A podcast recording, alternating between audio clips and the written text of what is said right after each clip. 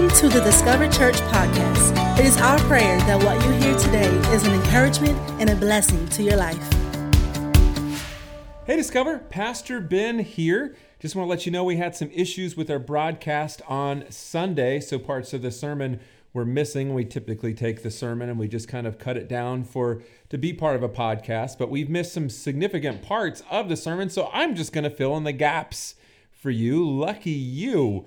So, we kicked off a study, it kind of like flipped our love that last study that we've been in for the past three weeks. We kind of flipped it into a study of Song of Solomon as we wrap up this study over the next couple weeks as we talk about the gospel invading our relationships. And this week we kind of opened up with this idea that there is one choice that I believe is the biggest choice that you'll have to make in life apart from deciding to follow Jesus Christ.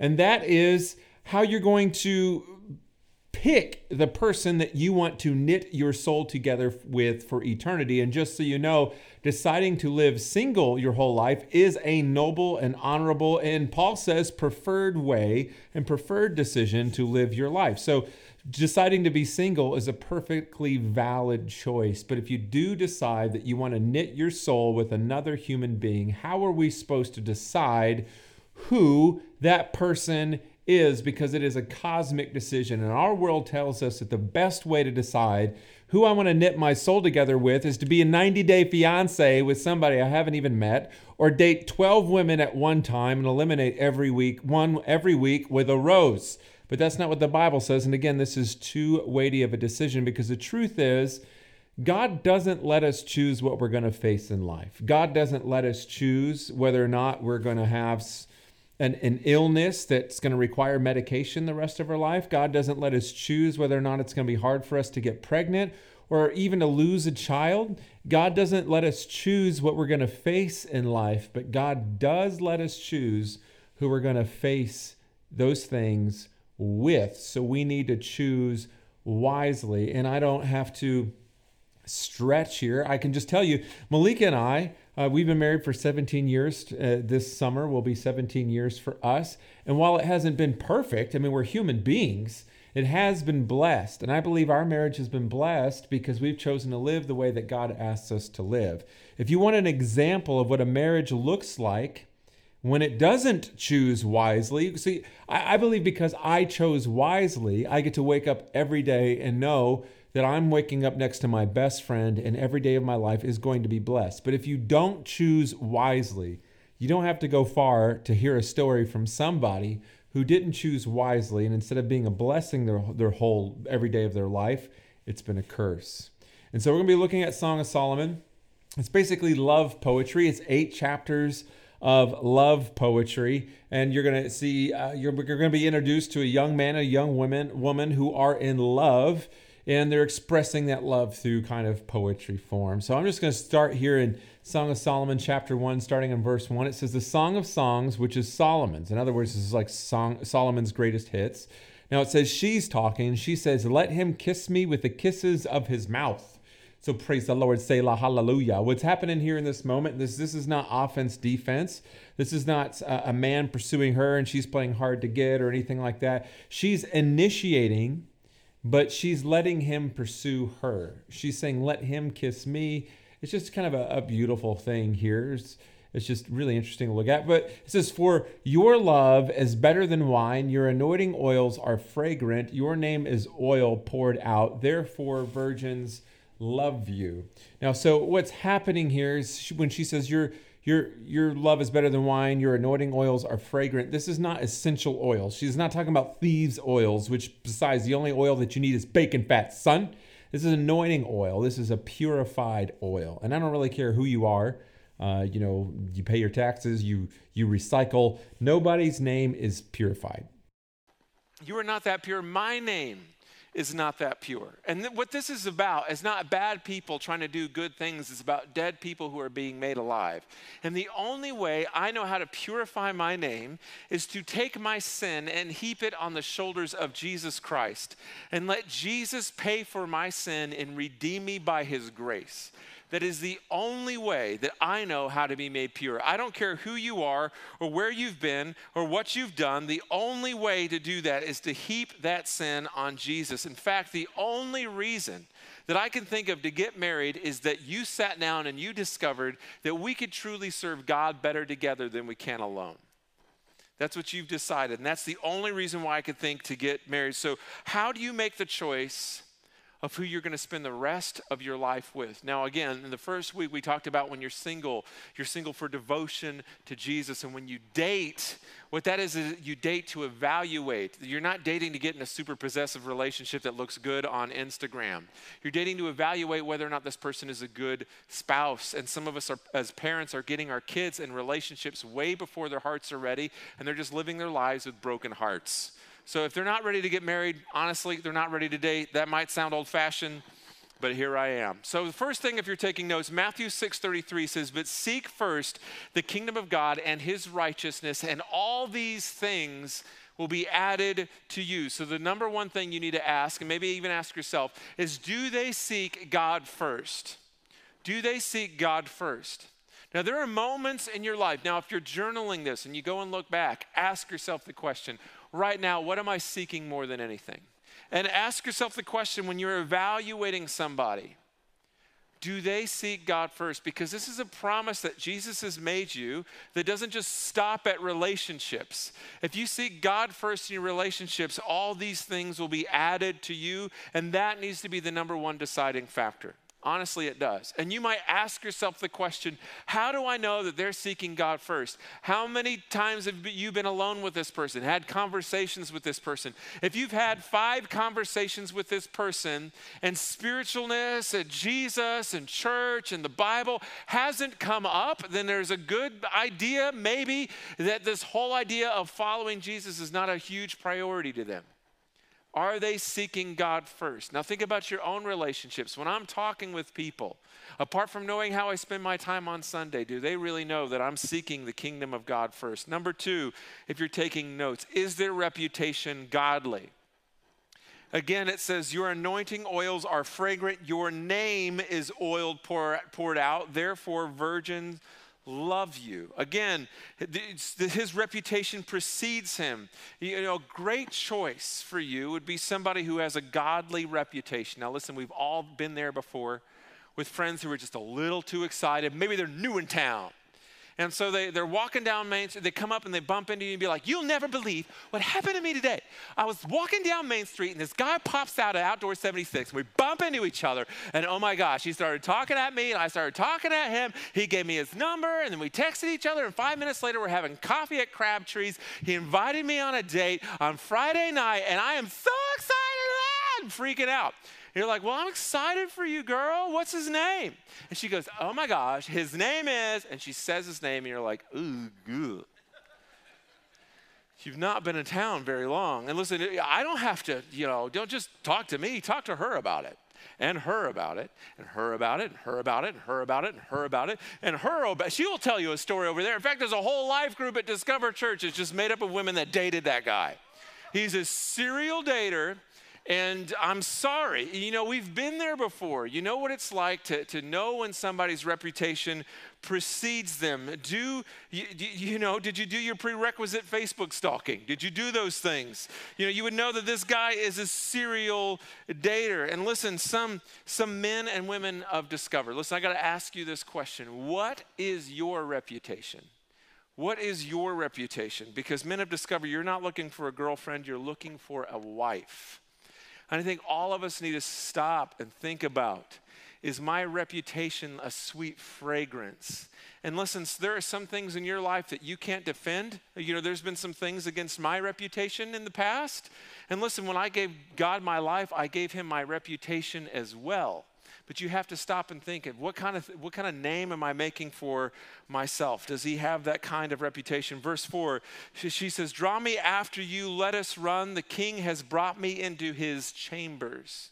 Now, listen, her reaction to the fact that this is a godly man with a great reputation is, Son, let's go to your bedroom. And let me just tell you, what happens here is God does not come down from heaven and go, It's bad that you feel that way. Stop it. But what you should know is nothing physical happens until chapter three, until after they're married. So to feel that way about somebody for the right reasons is natural. And what God is asking us to do is wait until marriage, until we experience those things, because it's a gift that He meant for married people. So that's what's happening here. And so you see, it says, Others, we will exalt and rejoice in you. We will extol your love more than wine. Rightly do they love you. So, how do you make this incredibly important cosmic decision? Number one, you're supposed to ask, Do they seek God first? Number two, is their reputation godly? And number three, if you're taking notes, is do my family and friends approve? Listen, if the, the people who have been closest to you over the past year or so, who know you more than anybody, if they don't approve of the person that you're dating, that should be a red flag. That should be a red flag. And I know it's a pain, but nobody loves you more than your mom or dad. Nobody, nobody knows you or loves you more than them. So ask yourself the question would they approve? Listen, and if the only way you're able to date this guy or this girl is when no one else is around, you need to end it. If, if you feel like other people knowing about this relationship would be a bad thing, then it should actually be over. My prayer for you is that you can be the kind of person with whom your significant others, friends, family, the people around them, that they're obsessed with you just as much as they are. Why? Because they love this person when they're with you. They love what comes out of them when they're around you. You bring out the best version of their friend, their son, or their daughter, and the more they're with you, the better they are. And so, for selfish reasons, they're taking you aside and saying, Would you just marry them already? Be that kind of person. Now, verses five through seven, she's talking a little bit about herself here. We're going to talk about that more next week. But she says this She says in verse five, I am very dark but lovely, O daughters of Jerusalem, like the tents of Kedar, like the curtains of Solomon. Do not gaze at me because I am dark, because the sun has looked upon me. My mother's sons were angry with me. They made me keeper of the vineyards, but my own vineyard I have not kept. Tell me, you whom my soul loves, where you pasture your flock, where you make it lie down at noon. For why should I be like one who veils herself beside the flocks of your companions? What she's basically doing is asking them out. Where do you hang out? Let's hang out there together. So, girls, don't be afraid to ask that guy out. Ask homie J Slice money out. Make him pay too. In verse 8, it says, this is him talking. If you do not know, O most beautiful among women, follow in the tracks of the flock and pasture your young goats besides the shepherd's tents. Again, he's just saying, Yes, I'll go out with you. Verse 9 I compare you, my love, be careful here, to a mare among Pharaoh's chariots. And let me just help you guys out. Before you go home and go, baby, you look just like a horse. Let me just tell you what, especially when your nostrils are flaring, your eyes just got real big at me. Listen, slow down, Seabiscuit. Here's what's happening here. This is, again, what Solomon loves horses. And Pharaoh had the best horses, and one of those horses was this mare that was, was white, it was pure, it was gorgeous. It basically represented Pharaoh. And when Pharaoh was going anywhere, the mare would ride ahead, and when you'd see in the procession, the first thing leading it was this gorgeous, white, spotless horse, you would know that this is Pharaoh's processional. Pharaoh's coming to town. And he's saying that this is the most prized possession, that you are just like that. You are the most prized. So if you're taking notes, the fourth, fourth thing that you should ask is Do they value me? And no matter what season you're in in life, you should be asking yourself the question Do I allow what God says about me to define me? Do I value me? Because you're not going to find that value in another person. Don't think, man, I need to find somebody else who, who values me, therefore I'll value me and they'll make my life worth living. Listen, you need to find that value from your Heavenly Father. But most importantly, if you're about to date somebody or if you're in a relationship, let me just point this out. I know it's late to point this out, but it's never too late to do these things. It's never too late to do these things. If you're married right now and your marriage is holding on by a thread, it's not too late to do these things. It's not too late to value each other. It's not too late to, to, have a godly reputation, start pouring more word into more, more time into God's word. It is never too late to do these things. But do they value me? Listen, one of the almost cliches that has become a thing that we all know, and so it's become the uncommon has become common to us.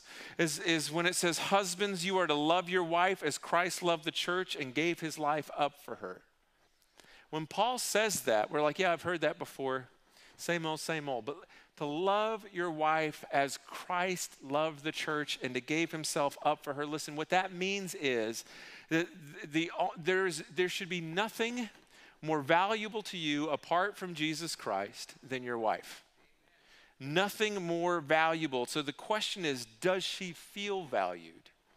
Does she know that? Does she, is she, is, does she feel more valuable than your friends? Does she feel more valuable than your money? Does she feel more valuable than your job? Does she feel more valuable than your hobby? Does she know that? Does she? Because listen, you can replace all those things, but there's only one her. And I'm still trying to master this myself, but I, my wife should never feel like she's competing against anything else in my world. And just a pro tip to men just because you feel it in here, you need to say it feeling it in here is not enough. If I were to talk to some of you guys and be like, Does your wife feel valued? You'd be like, Shoot, yeah, I pay the bills and I do all the weeding, right? That's not the same thing. Does she know? Have you said it? Have you expressed it? Because it's because Jesus says it. Jesus says it. I love the way Solomon says it here. He says, Your cheeks are lovely with ornaments, your neck with strings of jewels. Listen, you've got to declare these words, these things that you feel. Jesus says it's out of the overflow of your heart that the mouth speaks. And I hope and I pray that you are speaking life into your spouse and to your, your relationship. And men, I really hope that you are not criticizing your wife. And God help you if you are criticizing her physically. Proverbs 18:21 says death and life are in the power of the tongue and some of you your marriage is dead because you killed it with your mouth. That's that's all you've done. You are killing their soul with your words. God has placed you in their life to be the loudest voice echoing what God has already said about them. That when I sit down with Malika, I could just say, listen, you are fearfully and wonderfully made. I know that full well because that's what God has pour, poured into her. Your spouse will, will, will be exactly what they, you tell them to be. You have the power to speak life into their life this week. And listen, some homework for you this week. We did this a few years ago, and it, I don't know what happened, but nine months later, we are doing tons of baby dedications. But so I want you guys, whether you're dating or whether you're married, I want you to write a love letter to each other. And I don't want you just to write down that you love them, I want you to write down why you love them. Listen, and if you're single in here, I want you to be reading the love letter that God has written over you because it's gorgeous. It is amazing. And I, and I love what, what, what, it says here. It says, um, others, it says, We will make for you ornaments of gold studded with silver.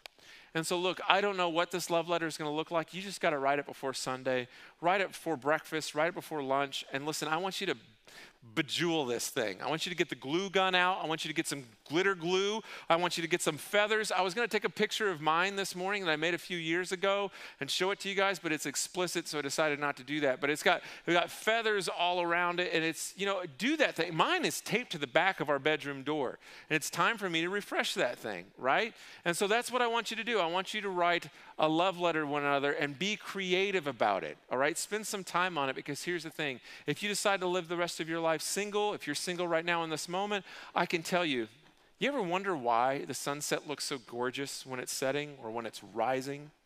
You ever wonder why the beach even exists, why it's filled with sand?